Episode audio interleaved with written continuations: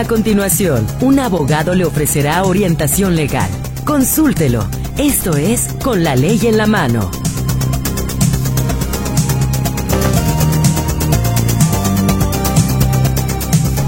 ¿Qué tal? ¿Cómo le va? Muy, pero muy buenas tardes. Me da muchísimo gusto darle a usted la bienvenida en nombre de todo el equipo de Con la Ley en la Mano.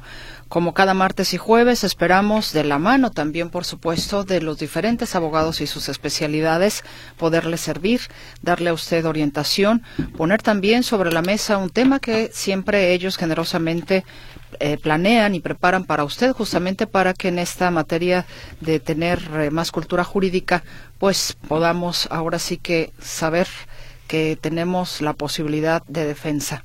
Porque ante la ignorancia, pues muchas veces ahí viene que se aprovechan de nosotros. Y creo que este programa también en ese sentido es llevarle a usted esta información que le pueda ser de utilidad. Ojalá que no la necesite.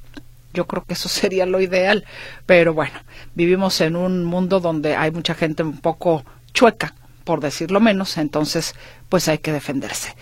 Bienvenido sea y le saludamos con mucho gusto en esta ocasión de compañera Luz Balvaneda. Ella estará atendiendo su comunicación en las líneas telefónicas 33 38 13 15 15 y 33 38 13 14 21. El WhatsApp y el Telegram también están a sus órdenes en el 33 22 23 27 38. Gerardo Huerta le saluda en el control de audio ante ese micrófono su servidora Mercedes Altamirano y esta tarde tengo el gusto de recibir aquí en Radio Metrópoli la estación de las noticias en Con la Ley en la mano al licenciado Rolando Gutiérrez Whitman. Él es abogado civil, familiar, mercantil y académico de la Universidad de Guadalajara. Maestro, con el gusto y agradecimiento de siempre, le recibo en este espacio. Bienvenido, buenas tardes.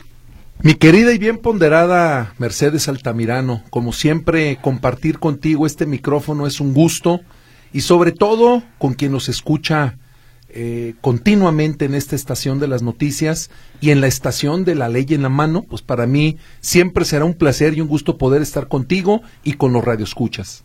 Gracias, maestro. Y bueno, pues el día de hoy trae usted a colación un tema muy importante, el patrimonio. ¿Qué es esto del patrimonio? ¿Cómo debemos de proteger el patrimonio? ¿No? En fin, de ello vamos a hablar, eh, si nos permite, después de la pausa comercial que hacemos en este instante, para que ahora sí, ya, sin cortapisas, pueda usted eh, transitar con el tema en este espacio. Un gusto. Vamos a la pausa.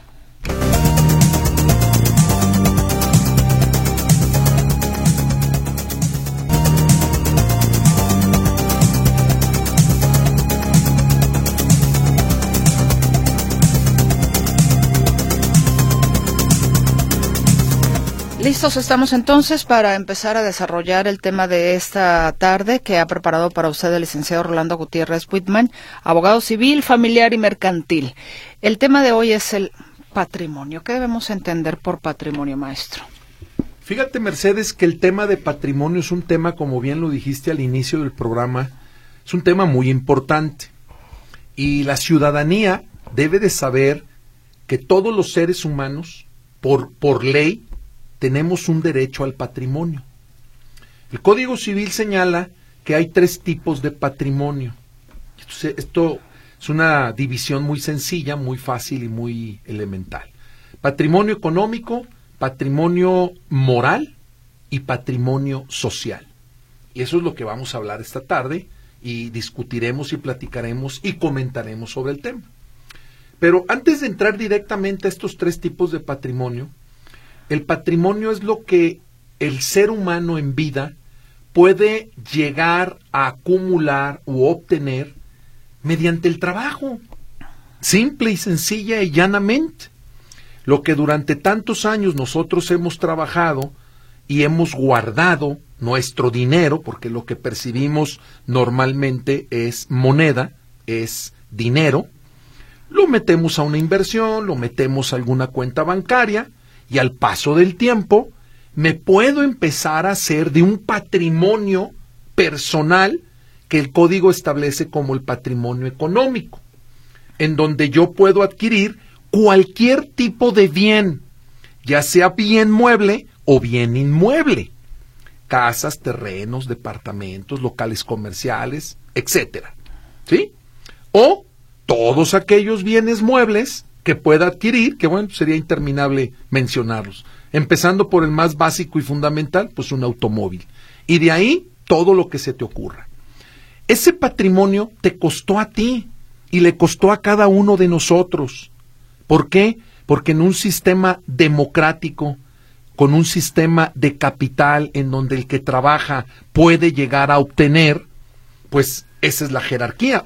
Y es un tema que está muy polémico hoy en día por todas estas eh, reformas que si bien se pueden targiversar o traen un fondo o es una realidad en que nos van a quitar nuestro patrimonio a través de la renta o nos van a modificar o nos van a quitar o nos van a, incautar X, Y, Z. Bueno, hasta el momento eh, yo no eh, lloraría porque pues todavía no nos han pegado.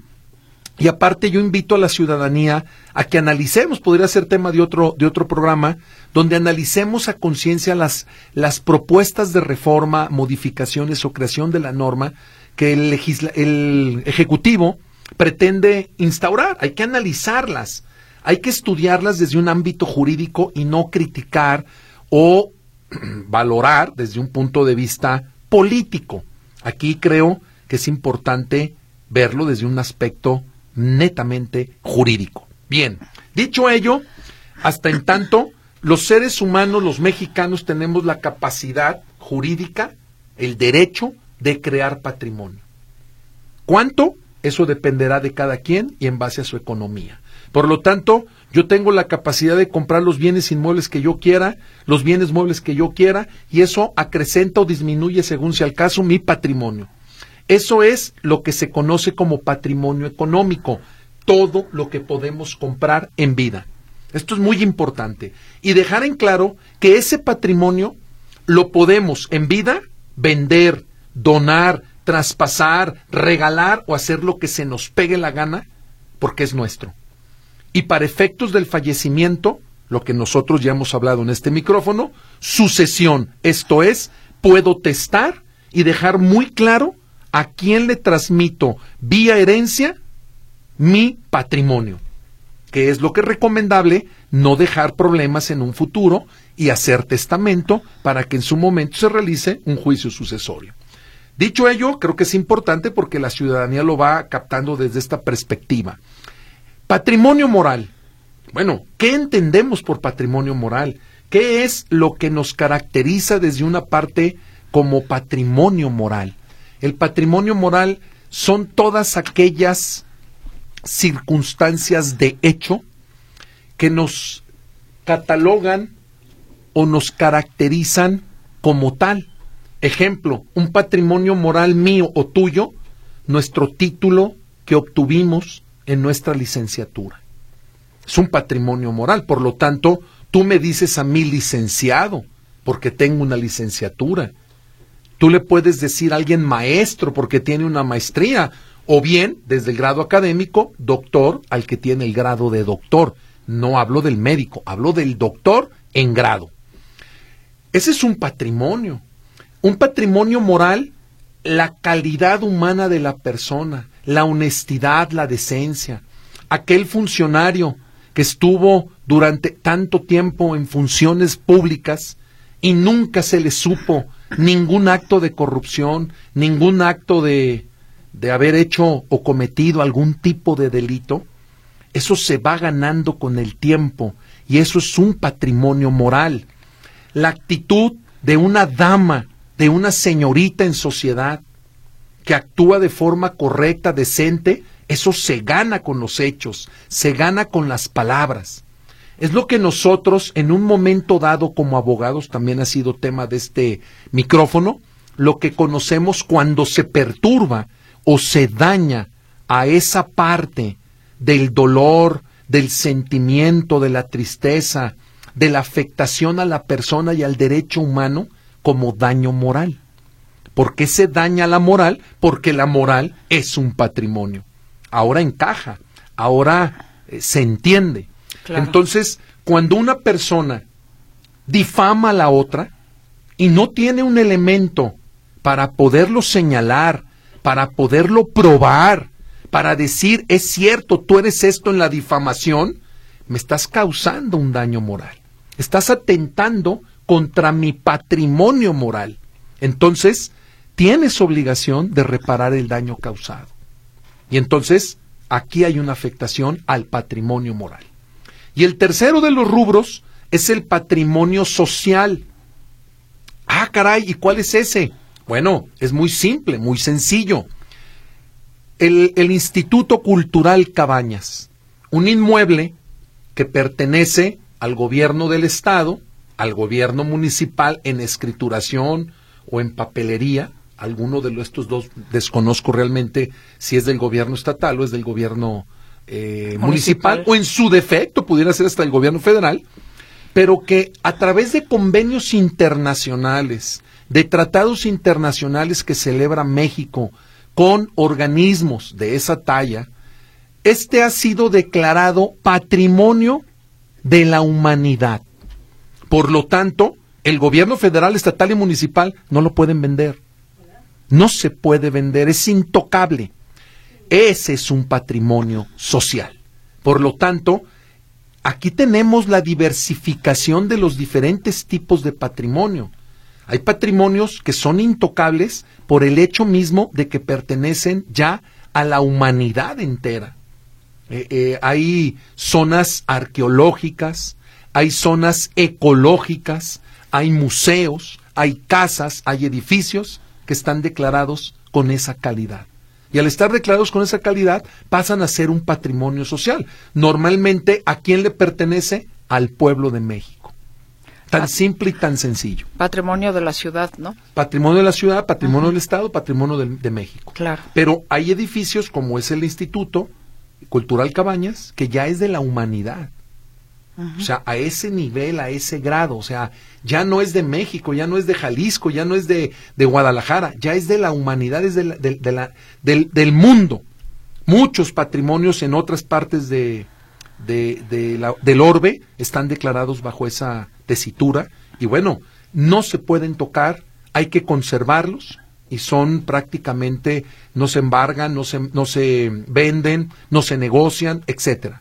Esa es, esa es la calidad de ese patrimonio. Entonces, el Código Civil del Estado de Jalisco nos habla claramente de nuestros tres tipos de, patrimonio que podemos tener los ciudadanos, ¿sí? El que es personal, el que es moral, que también es muy personal, que también aquí entra las instituciones, también entran los gobiernos, también entran las paraestatales, etcétera. ¿Por qué? Ejemplo, municipio de Guadalajara pues tiene propiedades que le pertenecen al municipio, casas, terrenos, eh, inmuebles, vehículos, eh, los, los camiones de bombero le pertenecen al municipio y es propiedad del municipio. Por eso, esos bienes que pertenecen a entidades gubernamentales, municipales, estatales o federales, pues son del pueblo. Hay que entenderlo desde esa perspectiva. Las patrullas de policía no es de la policía, no es del municipio. Se, se equiparan. ¿Quién paga todo eso? ¿Cómo compran esos, esos bienes? Nuestros impuestos. Claro, el que paga es el pueblo. Por eso somos los soberanos. La constitución es muy clara. El problema es cómo se targiversa, corruptiblemente hablando, que cuando yo llego a ser presidente de la República, llego a ser senador, diputado, presidente municipal, gobernador, me siento dueño, ¿sí? De lo que no es mío. Y hago actos como si fueran personales, ¿sí? ¿Cómo es posible ver a un funcionario público en una camioneta blindada, con guaruras, con policía, y el pueblo qué? Si el pueblo es el soberano, al que deberían de proteger más que al gobernante, es al pueblo. O sea, vivimos en, en el país de, la, de todo al revés. Es triste, pero hay que decirlo. Aquí el puerquito mata al carnicero y el pato le tira a la escopeta. exacto. Esa es la realidad. Pero, pues mientras un pueblo siga dormido, un pueblo siga ignorante, un pueblo no conozca sus derechos, pues difícilmente va a despertar. Y por eso pasa lo que pasa. Vas a una dependencia pública y te gritan, te ofenden, te maltratan, cuando ellos son los servidores públicos. Ellos ganan de nuestro trabajo, del pago de los impuestos. ¿Por qué no lo entendemos? Pueblo, ¿por qué no se entiende? Algo que es tan sencillo. Ahora, no estoy hablando eh, cosas extrañas ni cosas que yo saqué de mi cabeza. No, no, Eso no. está escrito en la Constitución, está escrito en las leyes. Tan simple y tan sencillo. Pero bueno, no nos salgamos del tema, Mercedes, porque son temas muy apasionantes estos. Volvemos al tema del patrimonio. La gente tiene que saber que tiene un derecho al patrimonio. Y bueno, claro, ¿qué es lo que nos caracteriza que somos dueños de algo y que, ese, y que eso se consolida como un patrimonio? Bueno, em- ya lo hemos dicho muchas veces, en bienes muebles, ¿sí? La factura. En bienes inmuebles, la escritura, emitida ante un notario público y registrada ante el registro público de la propiedad. Son los dos documentos básicos que amparan propiedad y al ser propiedad es parte de mi patrimonio. Y ese patrimonio, repito, puedo trasladarlo y hacer con él lo que yo quiera. Esas son las grandes libertades de vivir en un país, entre comillas, democrático o en un sistema social democrático. Ya el tema político y de los gobiernos, pues ya será otro, otro tema. Pero bajo ese esquema, nosotros podemos vender, podemos eh, darlo en prenda, darlo en garantía al patrimonio, pedir un crédito, prestárselo a alguien, rentarlo, venderlo. Es una, una maravilla entender que todos tenemos derecho al patrimonio y que lo que yo compre, pero eso sí, repito, consejo de oro, guarde sus facturas, guarde sus escrituras, guarde los documentos que tienen relación con su patrimonio. Porque, ¿cómo vamos a demostrar, Dios no lo quiere y toco madera, que mañana suceda un hecho ilícito y me digan, oiga, pues este, le robaron su carro, pues tráigame la factura para demostrar la propiedad. Ay, ¿qué cree? Pues la perdí, o no la tengo, o no sé dónde está. Pues eso es muy, mu- muy, atentativo al derecho de patrimonio y va a poner en, en- en duda, pues obviamente, su ganancia, su dinero, eh, el patrimonio del dinero que está guardado en una cuenta bancaria, en una inversión, es patrimonio. Todo esto es muy interesante que la ciudadanía lo sepa y que derivado del patrimonio, obviamente, hay derechos y obligaciones. ¿Por qué? El tener, el tener bienes, el tener patrimonio, implica una responsabilidad. Si yo tengo bienes inmuebles, yo tengo que pagar impuestos al municipio, al Estado y a la Federación. Si yo tengo dinero, tengo que pagar impuestos. Pues, volvemos al tema de lo que estamos hablando. ¿De dónde se mantiene el gobierno? ¿De dónde paga todo ese sistema burocrático del poder judicial, del poder legislativo y del poder ejecutivo? Pues gracias a los impuestos de los mexicanos, porque todos pagamos impuestos derivado de nuestro patrimonio. Si no, ¿de dónde? Se paga impuesto por el patrimonio. Entonces, el pago del impuesto predial, el pago de transmisión de dominio, el pago de, de derechos, el pa- o sea, hay una, yo no soy notario público, pero un notario nos lo puede decir muy claramente, la cantidad de pagos que se hacen cuando se hace una transmisión de una propiedad. Entonces, pues ahí está, ese dinero entra a las arcas del Estado y con ese dinero funciona el municipio, el Estado y la Federación. Yo creo que en términos generales, Mercedes, esta plática nos puede dar pauta a muchas dudas, a muchas preguntas por parte del auditorio, eh, que pueden irse en varias vertientes, pero sí dejar muy claro lo que es el patrimonio. Creo que es una charla muy interesante para que todo mundo sepa y si alguien tiene una duda con respecto a cuestiones patrimoniales, adelante, eh, mande mensaje por medio de WhatsApp, mande mensaje por medio del teléfono en cabina y estoy a sus órdenes. Gracias, maestro. Pues mire, todavía tenemos cinco minutos antes de ir a la pausa. Podemos ir con algo de la participación de nuestra audiencia. Yo le recuerdo que el licenciado Rolando Gutiérrez es abogado civil, familiar y mercantil. Si fuera del tema eh, que acaba de exponer para usted, hay alguna cuestión dentro de estos terrenos de lo civil, familiar y mercantil que usted desea consultar, ya sabe justamente que para eso estamos. A ver, nos dicen por acá. mm, bueno, nos piden el anonimato.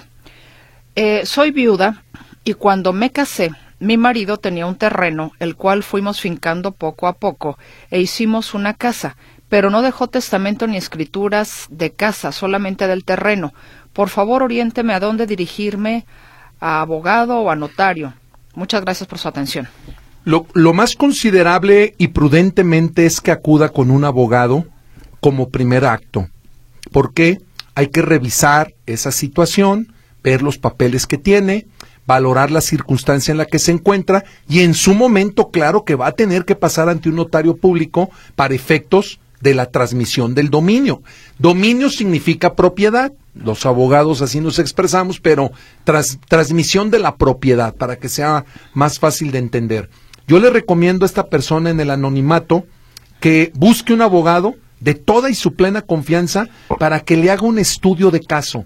Y una vez que se tenga bien planteada la idea, eh, pueda emitir una idea precisamente para que, ¿qué es lo que se tiene que hacer? Nos dicen, mi nombre es Julieta. A ver, creo que quiso decir cuándo. ¿Cuándo se usa el término patrimonio de familia en una escritura o casa y para qué se usa? El patrimonio de... Buena pregunta. El patrimonio de familia es una figura jurídica que establece el Código Civil del Estado de Jalisco, y hablo específicamente de Jalisco, donde se hace un trámite, no es el tema de hoy, pero lo explico brevemente, se hace un trámite de carácter legal, obviamente, donde ese patrimonio se inscribe para que no pueda ser tocado o pueda ser dañado o afectado por terceros, en donde se cubre, eh, vamos, el, el más clásico patrimonio de familia es el hogar. Entonces hay que hacer un trámite legal para que ese, esa casa quede protegida en contra de terceros palabras más, palabras menos. Pudiera ser un tema para, o creo que ya se ha tocado con otros abogados, pero pudiera ser un tema eh, futuro, hablar sobre el patrimonio de familia, pero ya de forma específica. No, creo que no, ¿eh? Ah, bueno, creo con, que no. Con todo gusto lo toco. Perfecto. En más participación nos dice mm, el señor José González. Quiero preguntarle, mi hermano a ver, quiero preguntarle, mi hermano me demandó y vivo a un lado de su casa y el juicio lo lleva en otro estado. ¿Por qué no ponen el domicilio real donde vivo para que me puedan emplazar? ¿Cómo le hago para apersonarme en ese juicio? Si los bienes que demanda son de la localidad donde vivo, ¿por qué se oculta mi domicilio real en una demanda? Bueno, pues me suena como que ahí hay algo raro, turbio, oscuro, negro, porque no tiene sentido. Así como usted pregunta, pues es difícil darle una opinión específica hasta en tanto no ver papeles, documentos o circunstancias, pero si está haciendo eso su hermano es porque hay algo que no cuadra y que no es correcto. Vamos a ir a la pausa comercial. Le recuerdo los teléfonos en cabina para que usted se comunique con nosotros. 33 38 13 15 15. 33 38 13 14 21, WhatsApp y Telegram en el 33 22 23 27 38. Hoy nos acompaña el licenciado Rolando Gutiérrez Whitman. Él es abogado civil, familiar y mercantil. Por si requiere alguna, hacer alguna consulta en cualquiera de estos ámbitos, adelante, por favor. Ya volvemos.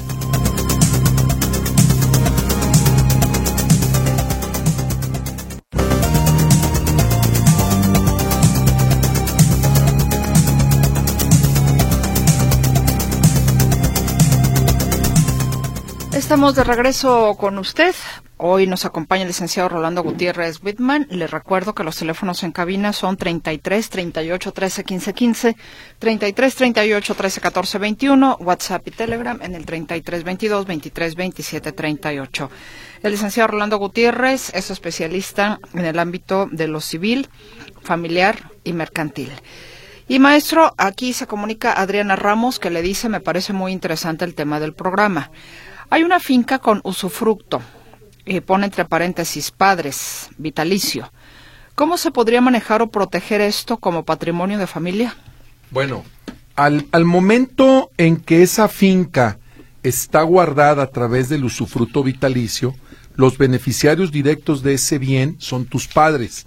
Por lo tanto, ninguno de los que aparezcan en la nuda propiedad como propietarios, como tales, no pueden vender. Entonces, esa finca ya está protegida. Eh, no sé, salvo que quisieran ver otro análisis, pudiéramos platicarlo con todo gusto, pero bajo ese esquema tus padres están protegidos. Buenas tardes. Mi padre me donó una propiedad y a los dos meses me demandó por nulidad de escritura. Obvio, influenciado por mi hermana, mi padre ya falleció y ella tiene la posesión de mi propiedad y ella la renta. El juicio está parado. ¿Qué hacer?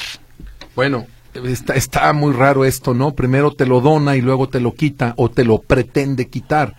La nulidad tiene mucho que ver con una cuestión que tenga eh, fondo jurídico y que realmente se haya hecho, lo voy a explicar de forma sencilla, de forma equivocada, incorrecta o que haya vicios en el consentimiento.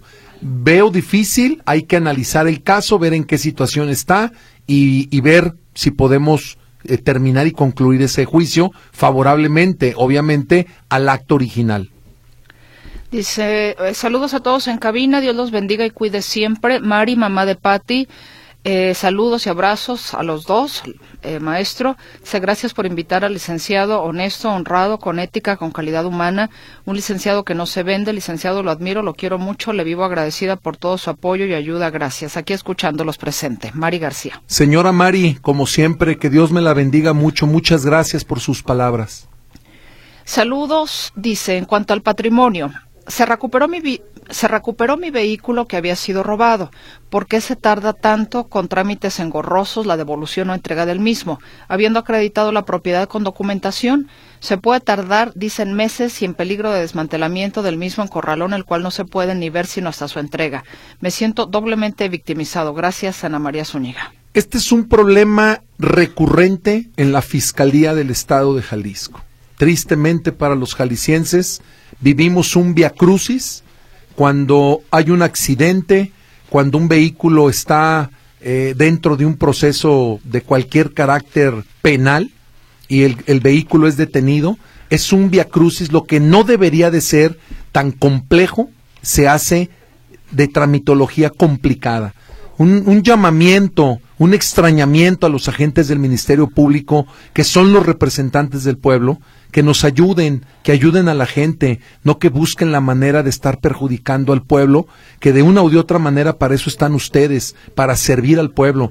Hagan trámites sencillos. Si ya acreditó la propiedad, ¿por qué detenerle el vehículo más tiempo? Salvo que hubiera una excepción particular sobre el caso, pero no debiera de ser así. Y este es un tema muy recurrente, Mercedes. Se queja mucho la gente por ello. Espero que eh, la, la, la, cuestión de comunicación social de la Fiscalía esté escuchando el programa y ponga cartas en el asunto, porque el pueblo quiere que se le trabaje, el pueblo quiere que se le ayude, se le apoye. Si ya el vehículo no tiene por qué estar ahí, ¿por qué pagar? Porque te cobran un dineral, ¿sí? En la cuestión del corralón, pero bueno. Sí, buena tarde, mi nombre es Miguel Castillo González. Felicidades por el programa, los escucho desde Guaymas, Sonora. Mi pregunta es, tengo una hija en Jalisco, no tengo contacto con la mamá de la niña ni con la menor. Me agradaría cumplir con mi obligación alimentaria. Quisiera saber si pudiera depositar al juzgado de aquí de Guaymas, Sonora, a la niña o qué procedimiento pudiera hacer para cumplir con la obligación de los alimentos hacia con mi hija. Vaya, felicito a esta persona porque parece que es un buen padre. Yo le recomiendo que busque un abogado en Guadalajara porque el tema no es fácil eh, esta situación tiene que moverse y, que cumpla usted como padre eh, eh, en la cuestión de los alimentos. Sí le recomiendo que busque un abogado aquí en Guadalajara para que lo oriente de forma más correcta y pueda hacer lo correcto. si la niña vive en Guadalajara y la madre vive en Guadalajara, esto tendría que hacerse aquí. Buenas tardes. Mi hermana tiene una demanda laboral presentada por un ex trabajador. ¿Es verdad que mi hermana puede perder su patrimonio si la demanda laboral la gana el ex trabajador? Gracias por su respuesta, Rosario Barba. Bueno, no es que pierda su patrimonio. Si ella incurre en alguna situación contraria a derecho, en donde el trabajador acredite que tenía razón laboralmente, pues obviamente que va a haber un laudo el laudo es la sentencia en materia laboral y puede condenar, claro, al embargo de bienes patrimoniales de su hermana, ¿sí? Si no se defendió o no hizo la forma correcta o, no tenía la razón.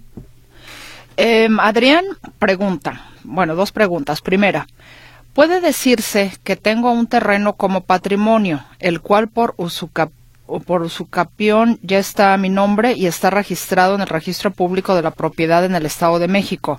¿O es necesario tener a fuerza la escritura hecha por un notario?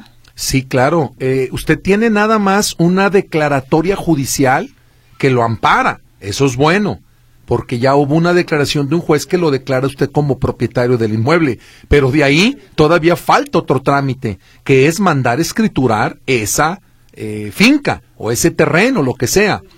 Mientras en tanto no tenga la escritura y el registro ante registro público de la propiedad, pues legalmente no será propietario.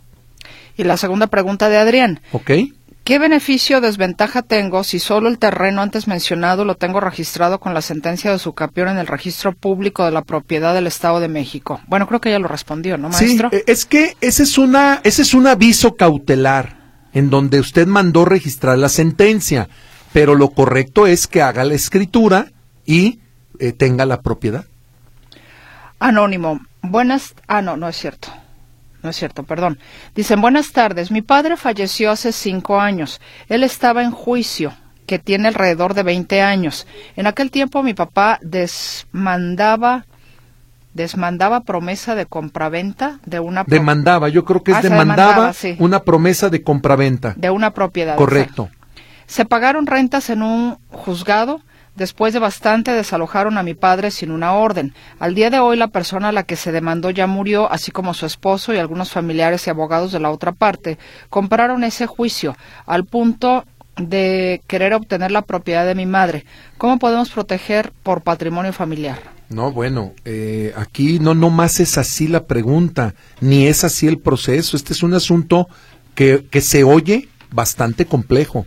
Aquí hay que analizar, hay que estudiar el juicio sucesorio, porque tiene que haber un juicio sucesorio de su padre. Si no lo han hecho, pues ya está el primer error. Y hay que estudiar el asunto de la demanda de su papá sobre el contrato de la promesa de venta. Todo eso hay que analizarlo y ver hasta dónde y cómo poder llegar a resolver ese asunto. Pero es un camino largo. Óscar Espinosa dice, por segunda vez me comunico a Radio Metrópoli preguntando si yo podré tener la parte de pensión por viudez ante Ipejal. Pues ahí me dicen que no, porque yo tengo una pensión del IMSS. En otro programa me compartieron el número de celular de la licenciada Claudia, pero no he tenido ninguna respuesta de antemano. Mil gracias. Don Oscar, ella contesta, ella contesta, no sé cuándo le haya escrito. A ver, le voy a volver a pasar el teléfono eh, no recuerdo si yo se lo di o a lo mejor fue del programa de Víctor, pero para que coteje y espero que sea el mismo, o bueno, si para ver qué, qué, qué, sucede, cómo le podemos apoyar. Si no, igual también le puedo mandar un mensaje a Claudia del Rocío. Nos dicen, a ver, buenas tardes. ¿Qué obligaciones se tienen al arrendar una casa? Saludos y que Dios los bendiga, señor Díaz. ¿Me, podría, a ver, ¿qué, qué, ¿Qué, obligaciones, se tienen al arrendar una casa? Bueno, el arrendador es el propietario de la finca. Las obligaciones desde que el inmueble esté en, el, en, en condiciones de uso normal. El propietario tiene que darle mantenimiento general de la casa, como puede ser la impermeabilización, como puede ser el cambio de baños, de una bomba de agua. Eh, o sea, los arreglos mayores de la casa son obligación del arrendador. Eh, y los, los arreglos menores, cosas sencillas, reparaciones menores, pues obviamente que las hace el inquilino para poder vivir y estar en condiciones aptas prácticamente en términos generales esas son obviamente pagar el predial y que no cause ningún problema al inquilino que esté tranquilo y en el uso y goce del inmueble a su favor. Nos bueno, le preguntan, maestro, hola, ¿puedo hacer mi testamento aquí en Zapopan si los bienes están en otro municipio de Jalisco? Saludos y gracias, Mariquita García. Mariquita García, usted puede hacer el testamento en donde usted quiera de la República Mexicana, en el lugar que más le plazca, sin necesidad de que los bienes estén en cualquier parte o en, aquí porque el testamento es un acto universal, lo puede hacer donde usted quiera y puede heredar en cualquier, es más, teniendo inmuebles en Europa, en Asia, en América, donde sea, no pasa nada. Bueno, le preguntan, eh, maestro, si pueden acudir con usted, la persona que le exponía el caso de lo de su papá. Sí, con todo gusto, claro que sí. Ok, en, unos, en un ratito más les voy a pasar el teléfono del despacho del licenciado Orlando Gutiérrez para que estén, por favor, ustedes prevenidos.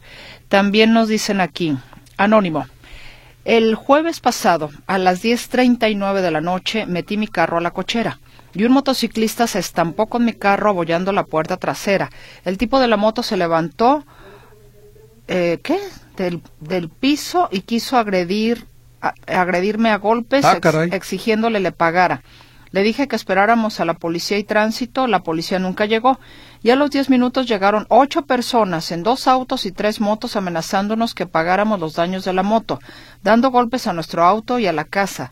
El tránsito llegó en hora y media y se puso de parte del motociclista Ah, caray. que no traía licencia ni casco y no le hicieron la prueba de alcoholemia. Tuvimos que pagar todos los daños porque amenazaron con llevarnos al corralón. ¿Qué se puede hacer con estos tránsitos? No, bueno, pues esto está grave, claro. Gravísimo. No, no, eh, a, a como se comenta está gravísimo, pero claro, pues es difícil dar una opinión cuando no conoce uno los hechos de forma directa.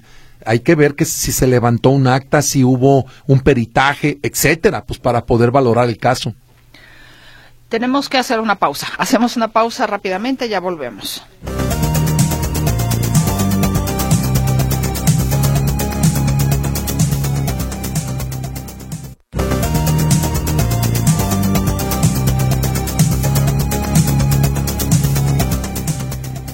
Hay más preguntas para el licenciado Rolando Gutiérrez, así es de que continuamos con ellas para que no se nos vaya el tiempo. Cecilio Becerril dice, ¿en dónde puedo hacer una reclamación? Caí en un bache a la altura del 14, eh, 14 y medio kilómetro rumbo a Chapala en el Salto y se rompió las dos llantas del lado del copiloto y los dos rines.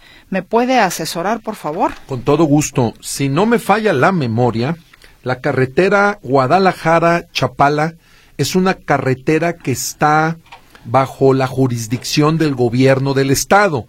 ¿Por qué lo digo? Porque durante todo el trayecto está eh, las camionetas de la Secretaría de Movilidad que están vigilando, o sea, tránsito, comúnmente conocido.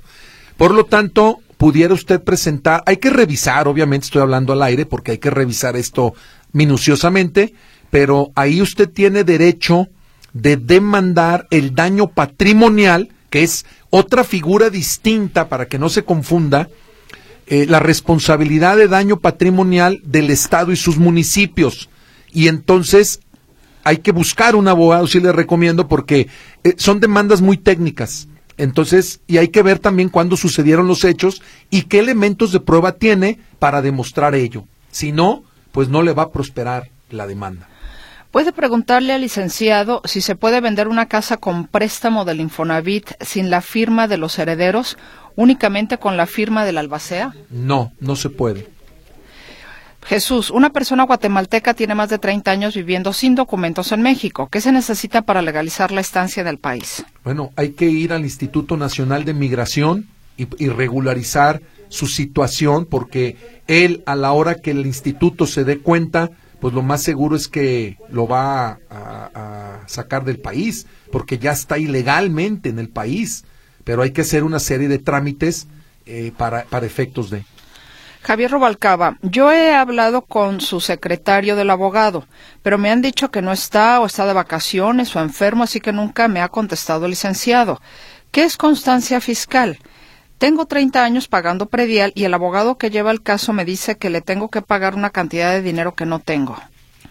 Señor Rubalcaba, bueno, me deja un poco extrañado con el tema de que no me localiza o que estoy de vacaciones. Bueno, fuera porque tengo ya bastantes años que no salgo de vacaciones.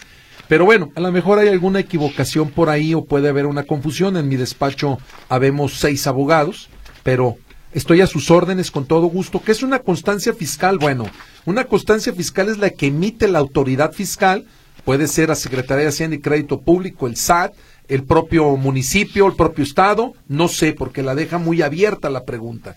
La constancia tendría que establecerse bajo el esquema de algo que tiene que ver en materia fiscal, en donde le hacen constar a usted un hecho jurídico fiscal. Y lo del abogado, pues híjole, eh, no le puedo opinar porque dice que le tiene que pagar, pues no sé a qué se refiera, qué dinero le tiene que pagar y por qué motivo. Entonces, pues es complejo este tema para poderlo resolver por el medio de micrófono.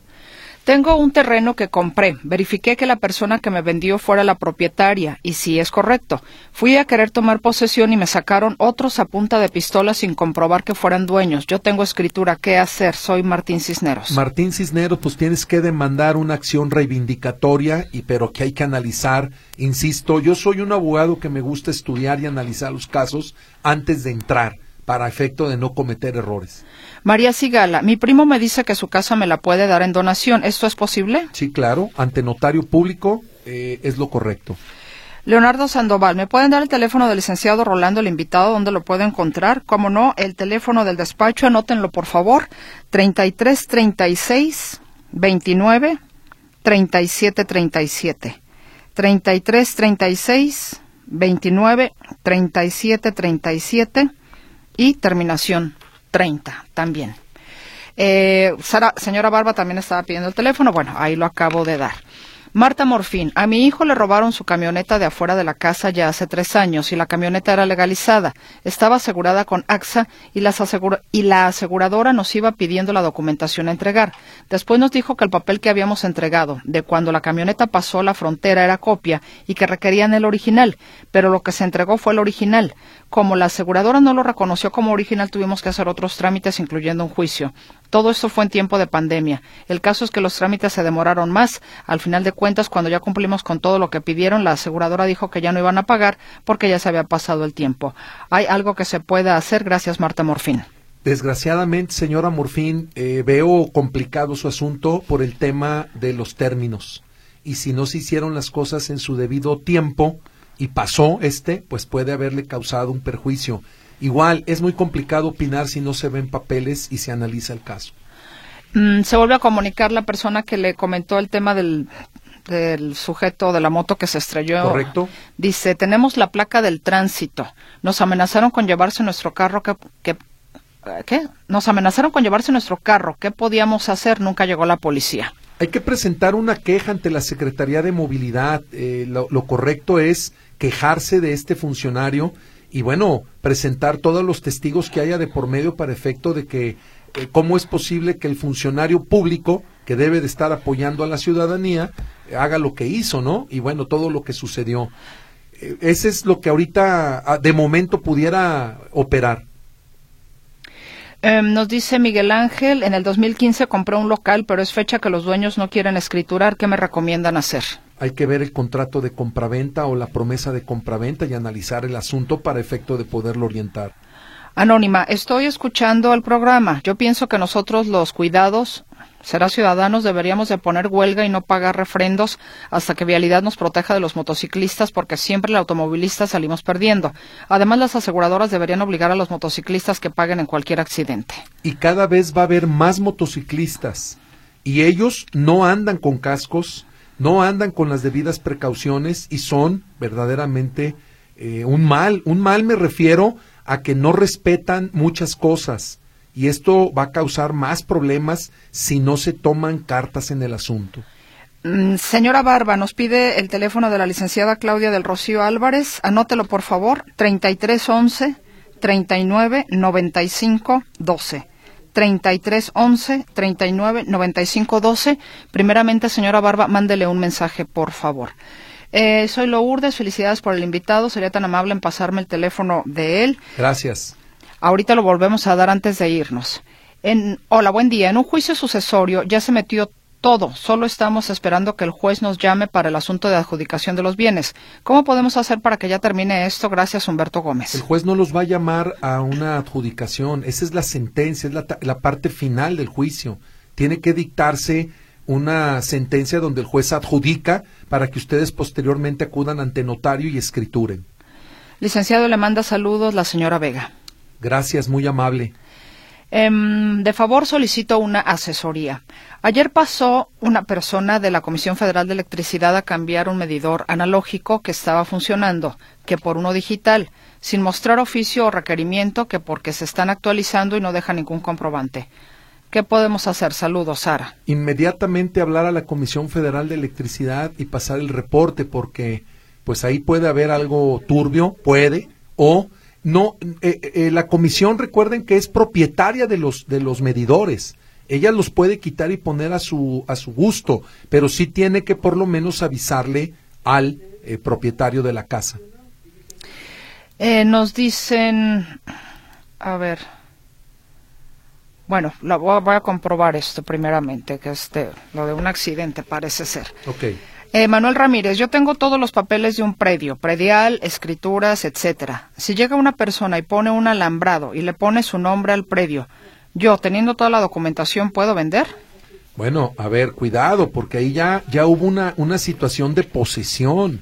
Si usted no tuvo el cuidado de haber puesto usted eh, la cerca y haberse prevenido con su propiedad, pues ya está usted eh, causándole una situación que no tomó prudentemente las medidas necesarias. Hay que ver qué se puede hacer. Francisco Macías, ¿cuáles son las obligaciones de la persona que recibe el usufructo? No puede vender, no puede rentar, pero debe tenerla en buen estado. No, claro que sí puede vender, que, sí puede rentar, ese es el primer acto. No puede vender, pero sí puede rentar y obtener todos los frutos que legalmente le otorgue esa finca. A ver, ¿qué más tengo? No, pues ya, a ver, no, creo que ya no tengo nada más. Se acabaron las preguntas. Se nos acabó, se nos acabaron las preguntas y casi, Oye, casi por el primera tiempo. vez eh, terminamos con tiempo, Mercedes. Así que de repente por ahí nos quedamos con alguna deuda, ¿no? Aunque creo que todavía en llamada telefónica están entrando. Ah, sí, Lucecita todavía está Pero por ahí. veo las inquietudes que llaman las personas que nos escucharon esta tarde y las que posiblemente nos puedan escuchar en la retransmisión. Eh, qué bueno que podemos asesorar, qué, puedo, qué bueno que podemos orientar, pero también es importante que sepan que uno como abogado, pues en base a una charla, una plática, es difícil poder responder a ciertamente todas sus preguntas porque hay que analizar los asuntos, hay que leer los papeles, hay que investigar para poder dar una opinión más acertada. Es la manera en que su servidor trabaja y la manera en que trabajamos en el despacho. No emitir una opinión al aire. Acaba de llegar una pregunta, dice, hice trabajos de construcción en varias casas, el patrón me paga con una casa. El patrón murió y metí demanda como compraventa, salió a mi favor. Para sacar escritura se puede con el documento del juez. Me pide el notario comprobar cómo pagué la casa. La casa cuesta cuatro millones, Luis García. Lo que cueste la casa, eso no es el tema. Aquí hay que ver cómo salió la sentencia que usted obtuvo que dice que ganó hay que leerla, hay que ver en qué sentido está para poderle dar una opinión. Vuelvo al tema de lo que estaba hablando. Tengo terreno con contrato de compraventa, me dicen que necesito una carta poder. Ah, caray, pero ¿para qué? No lo sé, desconozco. Creo que falta más información. Sí, claro. Carmen Robles, nada que ver con el asunto. ¿Puede recomendarme un abogado para anular multas de exceso de velocidad? Eh, sí, con todo gusto. Si me puede marcarlo, yo le recomiendo. Mi hermano falleció y no tuvo hijos. Mi papá le donó un terreno. ¿Su esposa puede ser dueña del terreno? Mi hermano falleció y no tuvo hijos. Mi papá le dona un terreno.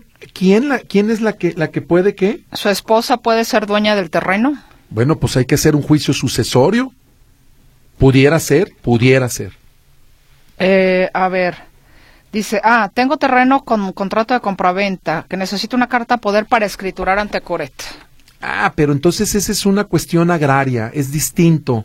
Eh, ahí no me meto, porque es agrario. Señora Guzmán, ¿las fincas de patrimonio protegido contra qué se protegen? ¿Hacienda, los bancos, contra quién? Contra terceros, en términos generales. Y se nos acabó el tiempo. Licenciado Rolando Gutiérrez, muchas gracias como siempre, maestro. Mi estimada Mercedes, gracias y gracias a quien nos escuchó. A usted, hasta la próxima. Aquí le esperamos en una emisión más de Con la Ley en la Mano el próximo jueves.